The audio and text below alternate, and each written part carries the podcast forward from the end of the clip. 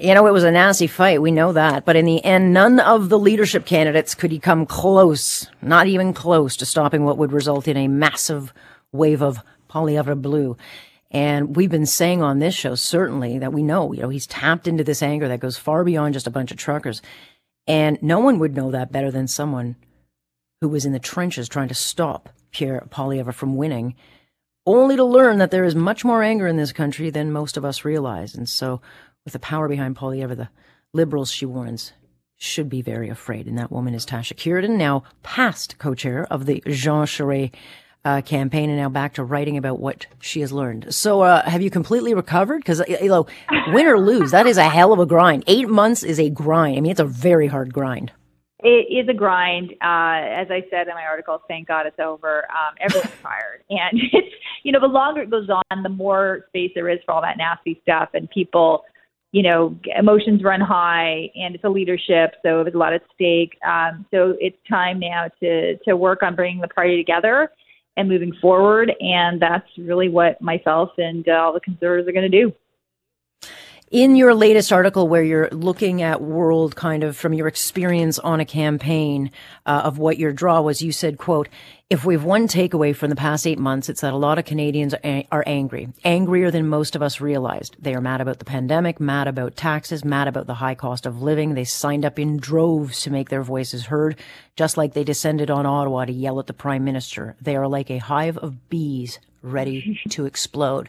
So one thing we've heard, we hear a lot, and I think I think it's undermines uh, the anger out there, Tasha. But we hear a lot of well, it's just a bunch of disgruntled thirty year olds living in their mother's basement, and I, I, that that to me has never been accurate. What did you see?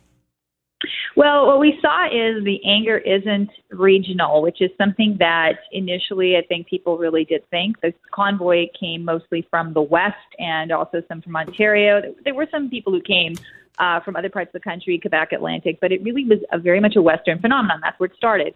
And so there was a mm-hmm. sense of grievance against Ottawa over things like the carbon tax and, uh, you know, Trudeau's dissing of the uh, oil and resource economy in general. Um, but it's deeper. It's it's broader. I guess I should say. It's that it's it's, it's across the country, and this is why um, you know Mr. Poilievre won all but eight ridings. Um, that mm-hmm. was, I'll be honest, a surprise. That was not something that was anticipated uh, which leads you to realize um, that there is a there is a wider breadth of this anger. It is not simply because of one region of the country feeling left out. It is, I think, because of uh, a class of people being left out. And when I say class, I simply mean like a group in the sense of people who suffered during the pandemic for a variety of reasons, or people who feel that this government has gone too far in terms of regulation on a number of fronts, uh, including you know the internet, uh, which is the most recent place they're going.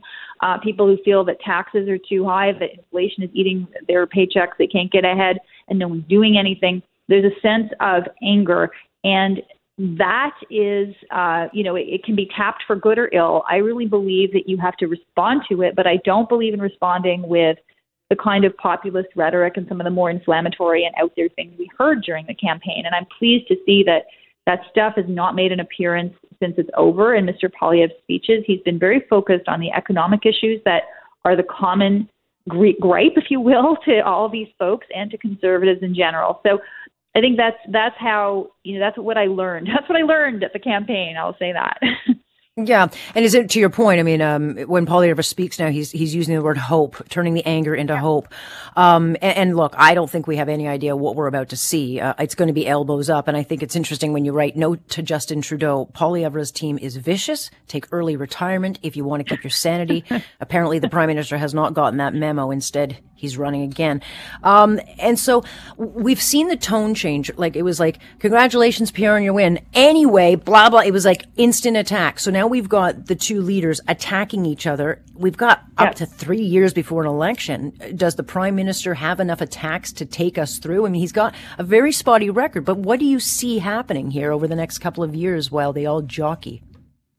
Well, I think the prime minister is going to be keeping an eye on the polls and, of course, events you know, events, dear boy, we don't know what's going to happen, uh, like the war yeah. in Ukraine, for example, uh, things like that that happen that shift the dynamic.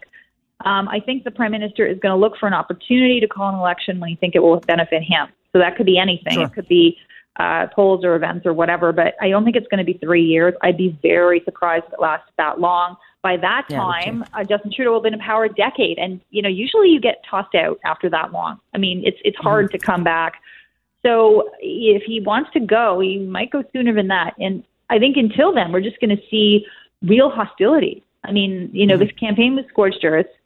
And Pierre Poilievre has always been a very pugnacious uh, MP in the House. He will be like that, probably on fire against Trudeau, scoring mm-hmm. points, and also outside of the House too. Um, you know, on social media where he's very adept. So I think the the sooner we can get to an election, maybe in some ways the better for the country because it's going to be very nasty. But on the other hand, I, I would like, you know, I'd like to see this government out. So I, I hope that uh, we get the chance as a party to really flesh out some policies and positions that will appeal to people. So we're not just attacking, but also proposing.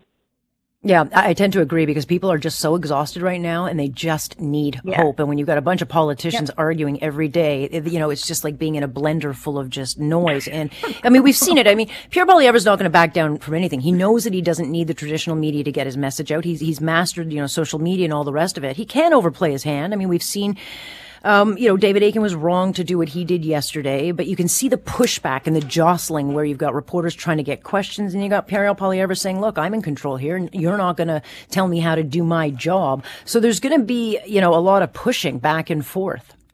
Yeah, I was disappointed to see that yesterday. Um, I don't understand why David Akin, who's an excellent journalist, uh, chose to do that. He's apologized. Um, yeah.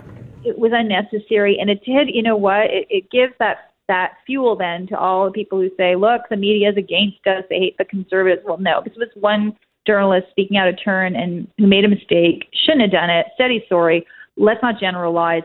I believe in giving everyone the benefit of the doubt. Like I've given Pierre Poilievre the benefit of the doubt. I've been fighting his team for eight months, right? I am giving mm-hmm. him the benefit of the doubt as a conservative. I would like conservatives to give the media the benefit of the doubt as well, not just harvest with one brush. Move forward. I mean, if this, if they, if stuff like this keeps going on, of course, then, you know, the press is shooting itself in the foot too, because like you're not going to get answers if you heckle. It just no one's going to answer your question that you're throwing at you in the middle of your remarks. It's, it's disrespectful. We need to bring back some respect. That is to me important. I think people also want to see that. They're tired of disrespect in general in the public sphere. I know it gets people, some people get animated by it, but honestly, I am kind of sick of it. And a lot of people who want a more reasonable tone, I think, feel the same way. Yeah, look, there's no question. Pierre Poilievre is tapping into people, but now is the time he's got to sell himself, and he's not going to take yeah. any advice from anybody on how to do that. But he does ultimately have to, and he's not going to put strategically. He's not going to put anything in the window yet because they, they, that's just not what you do.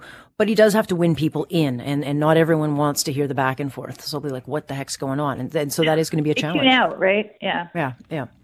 Nonetheless, all right. Well, congratulations. Um, even when you lose, you win because there's no question you've learned a lot, and it's not easy. I think people just kind of assume it's easy. Politics is a blood sport. It is uh, very, very tough. So, uh, welcome back on the other side. Get some rest, and we'll chat with you again. Thanks, Tash.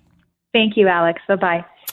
That is Tasha Kheiriddin giving her um, view, inside looking out the anger's real, and I think we all do everything and everybody a disservice, including the politicians, by undermining it and playing with it, pouring fuel on it. Stop. All of you. You NDP, you conservatives, you liberals. Stop. I didn't mention the green because they're a basket case these days.